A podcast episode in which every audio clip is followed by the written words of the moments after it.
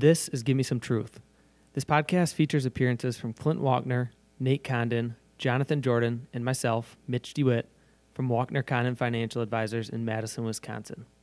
Give Me Some Truth is dedicated to providing an accessible and authentic view into the financial services industry, as well as current events and investment concepts that you can apply in your day to day life. Here are your hosts.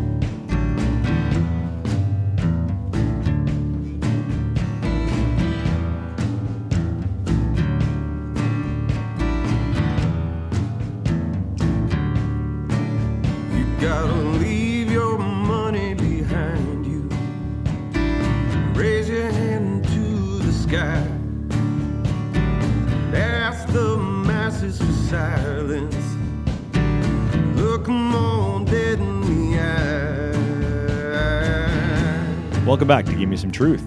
Today we're doing a little bit of a moderator panel discussion here, talking about some of the uh, current market events and um, kind of what this means for people and how they should look at uh, their portfolio, and, and more so uh, how they should look at it going forward. This isn't the last uh, downturn we're going to have, so how should people react to these times? So we have myself, Nate Condon, we have Clint and Mitch also in the booth.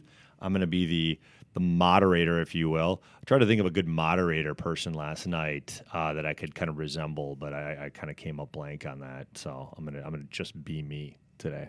You be So I'm you. gonna- I'm gonna just be me. So, all right, let's get into the first question. So, should I freak out uh, based on what has happened in the markets uh, and what impact that's having on my portfolio, my investments, my net worth? Clint, should people freak out Dude, right now? freak out. Just- just get just down. let it go. Freak Just it out. Let it go. Get under your bed, curl up, don't come back outside. I'm going yell at the moon. Just go Sure, outside, yell at sure, the moon. sure. Freak out. Yeah. Right. I mean, read every story that you can. Believe every economist. out. Yes. Yes. So, I mean, let's take a moment to kind of, you know, take a look at where we're at, right, for this year. So, uh, we ended up starting out the year quite well. And, uh, you know, by about March, everything was looking wonderful. Um, you know, all the financial advisors out there were just geniuses if they put you into equities. Uh, everything was beautiful. And then everything started to kind of like fall apart a little bit. And then it perked back up again and we hit another higher high. And then we had the dreaded September, October market and things sunk back down and we gave back all our returns. Um, and a bunch of global returns are negative for the year, and bonds are negative for the year, and everything sucks, right? So that that's where we're at right now, right? Everything sucks except for the last couple days, which have been a little rally here um, at the beginning of November. So, you know, is it time to freak out right now? Well, I, I guess let's let's take a look at some reasons why somebody might want to be concerned. Well, we won't even say freak out. Why would why would somebody be concerned, Mitch? Why would somebody be concerned? What are a Oh, I'm, I'm the items? moderator Hey. here. Don't don't be jumping in here and Okay. taking over the moderator role. Fair enough. So should I still answer it's a that power question? struggle right here on, on the podcast. Pulling each other's mics away. Uh, Uh, yeah, one of you guys say Mitch, why. talk I mean, a little why bit does about. this I make can I sense can to do chime in this? too, but go ahead. Mitch. Sure, sure. So I think a lot of people look at the fact that we we are at this bull run, right? And they just look at the history over time. You know, this bull market run goes for you know seven years approximately or so on average. We're already past that, even though there's a lot of good economic fundamentals that are in place here. But people say, "Oh, we're at the top," you know, and this is the first dip that is potentially just going to go down and everything's going to be 2008 again. So I think just that thought of, "Oh, we're near the top, right? We're near the peak." That might be a reason that people might start to freak out. And we're, we're seeing some people freak out, and people in the media are writing these stories. And we've referenced on other podcasts, but the the stock trader on the the trading floor pulling his hair out, watching all the charts turn red and they're going down, and people consume these articles and they consume what they see online, and, and they say, "Oh, we're at a peak, therefore." We're going to go down, and we've been in this bull run for nine plus years, and we're just we're due. We're due for a recession. Yeah, and then also you look at okay, the Fed is raising interest rates. You know, commonly speaking, when interest rates go up and they go up rather quickly, that tends to slow the economy down, and, and there is some intention of that of the Fed not to overheat the economy. Um, so the Fed's kind of turning the screws a little bit to do that. Uh, we're also seeing that as a result of those higher interest rates, there's something called the inverted yield curve. Whereas if the short term rates become higher than the long term rates, which hasn't happened yet, but it's close, if that does happen, that's usually a signal for recession. So those are, are concerning things. Uh, we had an earnings season that was generally wildly positive, but the forward guidance that these companies gave was not as positive as anticipated. So, you know, what's happened is, uh, you know, earnings have started to be restated for future quarters and they're not going to be quite as good. So that might be indi- indicative of saying that, uh, you know, the best might be over in this sort of record earnings. Now, uh, if we put that in context too, it, it might not mean that the earnings are record breaking they're just really good coming up. So we all have to kind of put that in, aside as well and say, hey, eh, you know, very good earnings might not be elite earnings, but they're still very good. And look at housing too, right? I mean, housing is starting to slow down It a is. little bit. Yeah. People aren't aren't moving and buying new homes as much, and it's not the put your house on the market one day later you've accepted an offer. So part part of that is because it's it's getting more expensive for a mortgage, right? Because with rates going up, Mm-hmm. that affects mortgages and home buying. But you know, that's another thing that people are looking at.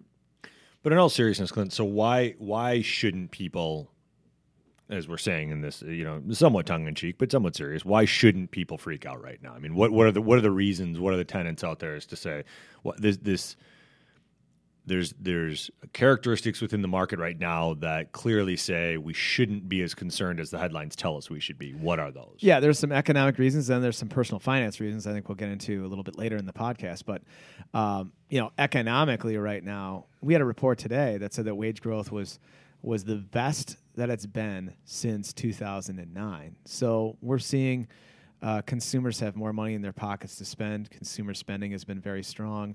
Earnings, as I alluded to, are very solid. Uh, you know, you just have a situation where we're rising interest rates too. I mean, if you take a look at that, what is the Fed signaling to us when they're raising interest rates? And what they're saying is the economic environment's very positive. So we're able to raise interest rates and get them back to more normal levels just simply because we have a very good economic environment. So, you know, th- this could go on for a long time. And, you know, that's one thing that frustrates me when people say, oh, we're just due for the next downturn. You're like, says who? You know, the, the, the adage is always that, um, you know, bull markets don't die of old age. You know, they die of something else that that is a, you know, extenuating circumstance that comes into this situation, and all of a sudden, you know, the market reacts negatively to it. So there's got to be a lot worse news for the market to go down significantly, in my opinion. And I think it's also interesting, maybe just slightly in a different direction, but I think it's always interesting too when people um, kind of want to talk about like when the bull market ends or when the, the bear market or the, even the correction starts. When when we look at the empirical data and when when economists talk to us about it, it, it starts before we've even realized it started. And that's what's so interesting about it is that people kind of had this anticipation or this thought in their mind that they're going to be able to literally see the day that this started. Most of these downturns, it starts before people even really, or said another way, you're already into it maybe a month or even three months before people have even realized it's kind of started. And then generally you're out of it before people even realize that it's over. So it's this kind of disconnect of timing too that I think is really interesting for people when they, they think, well, it must be starting now. Well, it might have started a month ago or a month and a half or two months ago. It might not even have started. I mean, just kind of drawing this idea of start and stop is very, you know, in in the moment is is almost impossible to do. And so um that's also a, a pet peeve of ours in the office is that's that's what economists were that's the job of economists is to tell us those things in uh, hindsight, not to be prognosticators. And when we've made them celebrities and prognosticators, uh, you know, we kind of let the genie out of the bottle on that one. But the, the genie's not going back in the bottle. So Moderator, can I chip in? you sure can. Okay. I, would, I would prefer to be known as moderator from that point forward. That would be great. Not Mr. Moderator, just moderator. and and it can be a couple different things, right? Because it meaning stock market correction doesn't necessarily mean recession, right? Those are two different things because we see corrections regularly. We see them almost every year in the stock market at some point in time where the market's repriced and and things kind of get back at a quote unquote normal level. But And recession let me jump in just for a second. Let's define what is correction. So somebody because we threw these words around. So ten percent down from a peak, we'll say, in this market. Right. So that, and I think that's an important one. I just had a client ask me that uh, a couple days ago. What actually is a correction? So I think we throw these words around and don't even, not we necessarily, but I think the, the in general we use these words and don't really know what they mean. Ten percent from top to bottom, and then Clint, what's a bear market? Twenty percent. Twenty percent from top to bottom. So that Top to that bottom. is the definition of correction and bear market. Sorry, keep going. And then furthermore, recession. Then we have to actually look at two consecutive quarters of of an environment where things GDP is going down. So again, correction, bear market, recession, they're all different things. Even though eh, I think sometimes people can clump them into to one one thing. Right. I think that's a great point. Yeah, and it's also worth saying that, you know, just because the GDP is going down or up at that time doesn't mean that the market is reacting to that. Um, it's a kind of a lagging indicator. It's not really a leading indicator there. So, um, you know, stock market's projecting future earnings. So that's where it's valued today. So if future earnings were to be markedly lower, uh, one would say the stock market should be lower uh, or trending lower right now. So the stock market's going to be there. It's kind of going to the ball before the ball gets there. So uh, let me let me take you through one thing too, because I think that's always fun too to, to look back at a past year. I just pulled up 2016, and I looked at all the macro events, some of the uh, headlines that that hit that year. Brexit. Yeah. So so we had Brexit. You're exactly right. We had a plunge of oil, and then it had a huge rally as well. So we had a worldwide oversupply of oil, and the market just crashed. Peak oil. Peak oil. We had peak oil, and now we have oversupply of oil, and now we had rebounded, and there was an OPEC announcement to reduce output. All that happened in 2016. The stock market got off to its worst two-week start ever, stoked by concerns over China's slowing economy and its depreciating currency. Wall Street began, this is, I love this writing. Wall Street began 2016 in a bona fide death spiral. Major indices took about a 10% haircut in the first two weeks of trading, setting a record. Didn't something happen in the elections that year too? Something did. Something did. Uh, we had a surprise uh, election. We had a soft IPO market. 2016 was the worst year for IPO since t- 2003, with money raised through news, new issues down about 40%. Uh, you know, you had rising interest rates there. And guess what happened that year? The Dow hit 20,000 and we hit record highs. And that's a great point. And I think that's what we've talked about before in the office, which is which is these headlines, these these events. People, this idea that it's different this time, or that you know what's happening today is way worse than what was happening last year, the year before, the year before that. I mean, those the what you just went through there were incredibly um, uh, uh, kind of economic shaking headlines and, and, and events and still the market has appreciated since then and gone up. And so that's kind of our argument when people say, "Well, should I be doing something different now?" You go, "Well, if you would have done something different in 2006, you would have just missed out on three more years of of growth. Uh, assuming this year ends up, we'll see what happens, but you would have missed a, a huge amount of upside because you were trying to anticipate, you know, that that." Uh, that start of the downturn. And guess what? In 2006, January, those first two weeks, everybody was saying this is the end of the bull market. Yeah, 2016, it was done. And look what happened. 16 it was up, 17 was up, and it kept going. So we're not prognosticating that it's going to continue to run for another two or three or four or five years. But what we are saying is have a little caution, just assuming that this is the end just because it's long in the tooth. Because guess what? It was long in the tooth in 2016 and it ran for another two years, and we'll see where it's at this year. So, um, but the, the big one I want to get to on this question is the, the initial question we asked is this the time to freak out? Why is that the, the wrong way to look at events, or why is that the wrong question to ask? Well, for most of our clients, we're well for not, I should re- restart that. We're not trying to market time for any of our clients, right? And and if we're taking these these moments of whether it's a correction or just a volatile market, we're not trying to to market time any of these moves. Now we do rebalance regularly, right? And by continuously rebalancing on a monthly basis, that helps us for our long-term goals. But it's not time to freak out because we're investing this money for the long term. It's for a goal. It's earmarked towards retirement typically, but there are other goals as well child's education, all these other things. And our clients don't need the money tomorrow, right? And these long term goals are, are baked in corrections. The volatility is baked into these long term plans. Yeah, I think it's a great point, and I think that one of the things that, uh, I'll be frank, it, it frustrates me when I hear uh, from clients when when they say say something to us like, "Well, should we just like should we just move to cash and things like that? I mean, look, investing in the stock market is not easy. And you go through downturns and you go through good and bad times. And if you want to get those seven up years out of 10, which is kind of the average, and we all know that, that it rarely hits its average. If you want to achieve those seven up years out of 10, if that persists in the future, uh, you have to participate in the stock market and accept the fact that you're going to have three down years. And you're going to have to be okay losing money from time to time. And I think the other part of it is, you know, if you had $100 in investment and it went up to $160 and then it goes down to $120, what's your rate of return, Mitch? You're still up twenty bucks. Yep. so there you go. If it was a, over a year, you're up 20%. 20%. But you know what? How are people normally going to react to something like that? I'm down. I'm down.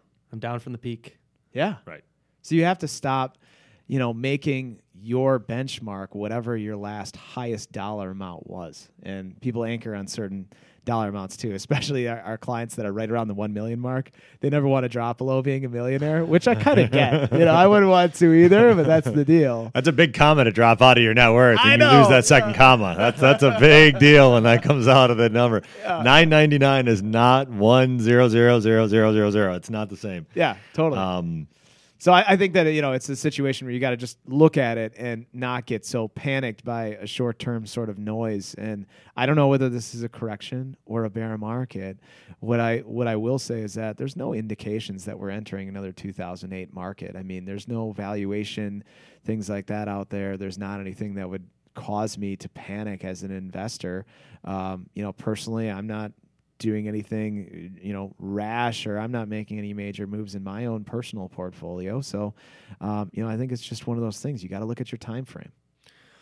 This this next question is is uh, one I think that, that really hits home, and and it's it's uh, something that every investor, if you're not defining this for yourself, you are playing in the middle of the street, and that is not what you want to be doing. So, why is it important to define whether you're a buy and hold investor or whether you're a tactical investor? So, first of all, let's define what those two things are. So, Mitch, what's the difference between buy and hold as an investor, as an investment strategy, and tactical as an investment strategy? So buy and hold is linked to longer term, right? From a time frame perspective, you buy, you hope that it appreciates over time through capital appreciation and dividends and interest, and you hope it goes up, right? Because you're investing for a reason. It's typically some sort of long term goal, again, retirement, for example. And you hold knowing that there's going to be ups, there's going to be downs. But over time, we've seen, you know, 10, 15, 20 years, 30 years plus, we've seen the markets appreciate. So that's kind of the buy and hold strategy. And you hope some point it grows to a point where you can start taking money out during the time of your life where you actually need some income and, and pull from those funds. and you're kind of maintaining the allocation like if you're a 60-40 investor you're saying you're, you're going to maintain kind of that 60-40 between stock and bonds you know you're going to continually maintain that unless you decide to uh, change your risk tolerance because of time frame correct Right. And on the other side, from the tactical perspective, right, that's where you're, you're trying to make moves. You're trying to capitalize on on blips where where it's down. All right, buy more because I think whatever it is, if it could be an individual stock or a, a sector fund, something like that. You think it's going to appreciate, right? You believe in in in making that move now because you want to capitalize on it, and or like Bitcoin, for example, it, it's more speculative type investment where, hey, it's it's low. Maybe I think it's going to go up. I believe in blockchain technology. I believe in this potential future currency, and I'm going to make a move because it's low, and I want to just get returns. I make a tactical move. I make a trade eh, with the expectation that you think it could go up in a shorter amount of time, and you really want to just capitalize those short term returns. Yeah, and it's a it's really a continuum uh, of what you are. I mean, if you are true, true, true buy and hold, let's say you'd buy, you know, say you'd buy sixty percent in the S and P 500, and you'd buy forty percent in the aggregate bond. You'd hold it forever. You'd never rebalance it, which would actually make you more aggressive over time. You'd just sit there and doggedly hold your investment, and maybe you're feeding it with money, but you're just going to sit there and hold. And then the other side, tactical, extreme tactical, might be a day trader, right? You're going in there and every day you're closing out all your positions and you're starting the day with whatever balance you had, and you're trading in and out of stocks intraday. Um, so there's a continuum there of where people want to hit. And I think what people want to do when the market gets a little squirrely right now is they, they want to start swinging their investments more and more towards tactical and more and more towards timing and trading and they want activity. And so it's like, well, it might not be the right time to do that. And, and commonly, what people want to do is they want to get more conservative and to stop the bleeding and stop the pain. And um, what I say to a lot of our clients, you know, that say, hey, I, I, want to get more conservative or I'm considering getting more conservative, the answer to them is why? You know, why do you want to do that? And usually it's just like, well, I have a feeling it's going to go down. And I'm like, well, feelings are great, but we need data. And I think the the the thing to take away from there, or the call out to that, I guess is maybe a better way to say it for people, is you you have then become a tactical trader. Yes. you are a tactical investor now, and and that's the thing. You're you are a market timer, right? And that's the thing that people don't, and especially for the people that want to get more conservative, that does not kind of enter into their thinking at all. They're going, wait, I'm getting more conservative. I'm not. I'm not being tactical. No, that is a tactical move that you made right there. You reacted based on what the market did. You kind of went against the long term, as Mitch has alluded to. You went against the long term kind of plan that was in place, your retirement plan, or, or you know the financial plan that we've worked out for you. We're going against that. So we're letting current market conditions dictate that decision. We are moving beat based on what is happening today and not what is happening over a long term. And we are making moves that, that kind of breaks the, the allocation of the portfolio. Those are all foundational uh, characteristics of a true tactical investor. Hey Nate, I'm I'm just gonna get more conservative for a couple years because then I'll know more. Right. And then I'll know more and then I'll get back in. So, two things about that. And we say that tongue in cheek because this is what we hear, right? Um, okay, first of all, you're not going to know more, right? Because that's like saying today, I'm going to know more about tomorrow. But if I wait till tomorrow, then I'll know more about the next day. Guess what? You're never going to know more about the next day in the day you're in. It doesn't work like that, or the next week, or the next month, or the next year. It doesn't work like that. All we're really saying when we say I'll know more is I don't want to do anything today. And so I'm just basically punting. And so therefore, I'm, I'm going to wait because I don't want to have to make a decision today. It's really what it is. It's, pro- it's procrastination, is really what it is, and, and kind of burying our head in the sand, which is an active decision that we've made. So people have to understand that when we make moves like that reactionary because of what's happened in the last week or last month or last year in the market you have become a tactical investor. We're not saying it's bad to be a tactical investor. We're just saying you have to realize that you have then become a tactical investor and you can't be buy and hold on the upside and then tactical on the downside. That is uh, that is playing in the middle of the street in the middle of the highway. You are going to get hurt as the analogy we like to use, the most dangerous spot on the football field is one foot in bounds and one foot out of bounds because you're still in bounds. You can still get hit, but you can't advance the ball down the field because you're still technically out of bounds. That is not where you want to be. You need to either be on the field or you need to be in the stands. There's no in between. And if we are buy and hold on the upside and tactical on the downside, we have just decided to put ourselves right in the danger zone, and that's that's a horribly bad place to be. And I'd say philosophically from our firm, I mean, we generally, you know, just tend to go more down the, the buy and hold path. Path I would call us to be, uh, you know, significantly more in that camp than the tactical camp. I mean, if we make allocation changes, it's hey, we're we're gonna, you know, slightly overweight global versus U.S. things like that. We're gonna utilize some different, you know, maybe asset classes that we like here and there. But generally, I mean, we don't we don't tactically move in and out of markets, and we're not doing a lot of like sector biases or anything in our own uh, investing. So, But I think it's important to call out too that buy and hold doesn't mean that we're static. It doesn't mean that we're not doing anything. It Right. doesn't mean that there's lack of activity. It means that you are making the opportunistic moves that are made within a buy and hold strategy or philosophy, which is potentially more rebalancing, potentially um, looking at um, you know, kind of how we handle what's called like tax, tax loss harvesting at the end of the year and making moves that way. But it is not moving um, percentages within the allocation. It's not getting significantly more aggressive, significantly more conservative. It is not turning those dials. It's saying we believe in the analogy that Clint uses, the 60 40 model, for example. If we believe that that's the right mix, then the rebalancing back to 60 40 is simply a nod back to more buy and hold. We're getting the portfolios back to where they need to be because of the move that's happened in the market. That is not a tactical move. And those are the, the, the moves that we make when the market gets the way it gets. It's really common, and we understand this from clients to want to do something. We get it. It's not it's not an unnatural feeling. It's not something that you should feel bad about. It's not something that makes you a bad investor.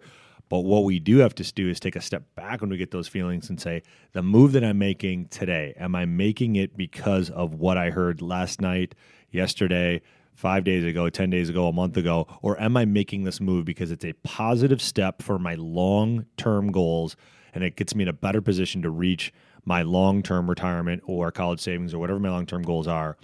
If that's the, the reason for the move, then that is one thing. If it's because of what happened yesterday, last week, last month, last year, that is a tactical move. We have become a tactical investor. You are now a market timer, and that is not where you want to be. And we have recency bias, right? I mean, we call that Right. recency bias and uh, behavioral finance, and that just means that you know the things that are right in front of us today, we weight more heavily than things that that happened in the past. Um, and we really probably should weight the things that happened in the past more heavily. Like for example, you know, if you were investing with us in 2008 and went through that with us, you realize what we did. You know, we talked to a lot of people telling them to maintain their allocation. A few few years later, um, you know, pretty much everyone had recovered, uh, you know, from that downturn at that time um, if they stuck it out, and they were fine. It's painful. I mean, it's not pleasant necessarily, but uh, you know, and honing in on that. And I think it's really interesting that the investors that actually have the highest net worth in our client book are usually the ones that when we talk to them during these particular market times, we had a client event last night and we were talking to some of the people and they're like, yeah, the market went down. You know, it goes down. I didn't like my weekly report, but I'm not going to do anything about it. You're like, yeah. It's the people that actually have the higher net worth that have been through it because they've compounded their money and they see it work. They go, yeah, I know. This is how this works. So if you're newer to investing, it's going to be more painful. You know, I, I think the millennials have probably the worst time to kind of be an investor right now. It's more difficult for them because they haven't seen a bona fide downturn where they had real money. Now they're finally starting to earn like real money and they're investing their money and they've they've built up a little bit of, of wealth and then this down market's going to happen and they're going to be panicked, I think. Yeah, it's it goes back to what you were saying before. You know, well, two points. One, how often do we talk about Brexit anymore? Never, right? I mean, that's the recency bias. It was every headline every day back in 2016 for how long? It's not even two years later, and it's just barely two years later, and it, and it's so far in the rearview mirror you can't even see it anymore. And so when you talk about recency bias, it's it's it's that idea of saying what what was going to be wor- you know earth earth shattering.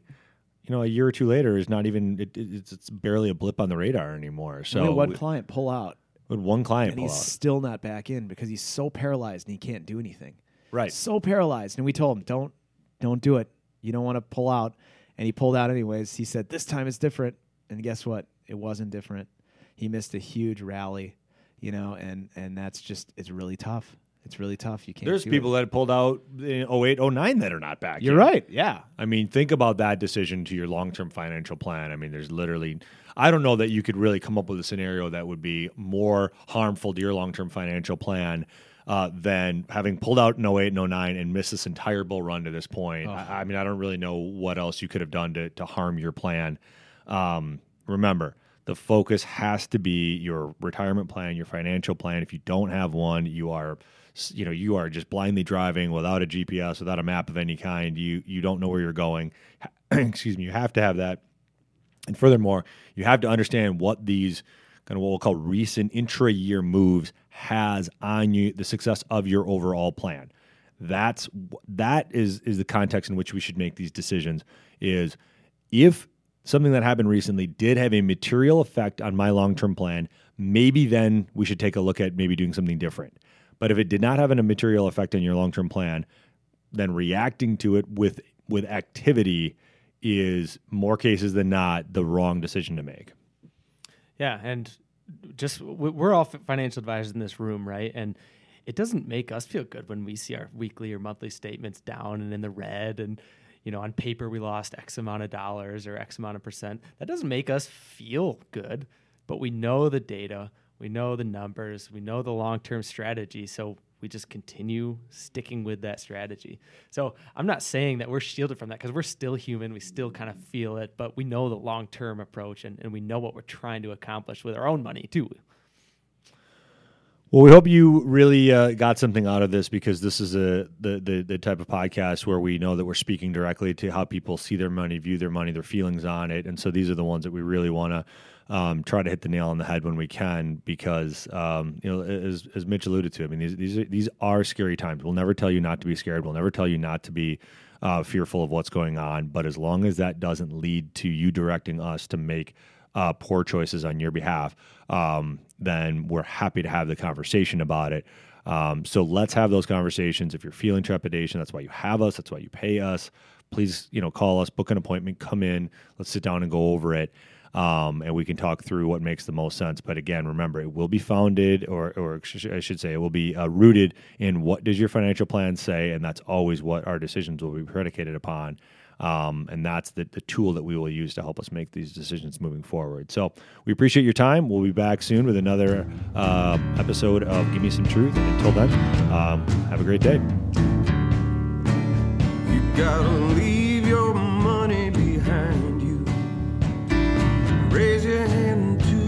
Sky. Ask the masses for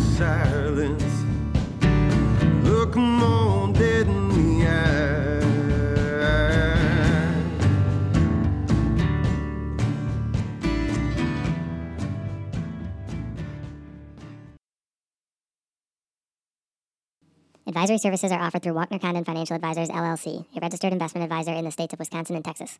Clint Walkner, Nate Condon, Jonathan Jordan, and Mitch DeWitt are investment advisor representatives of Walkner Condon.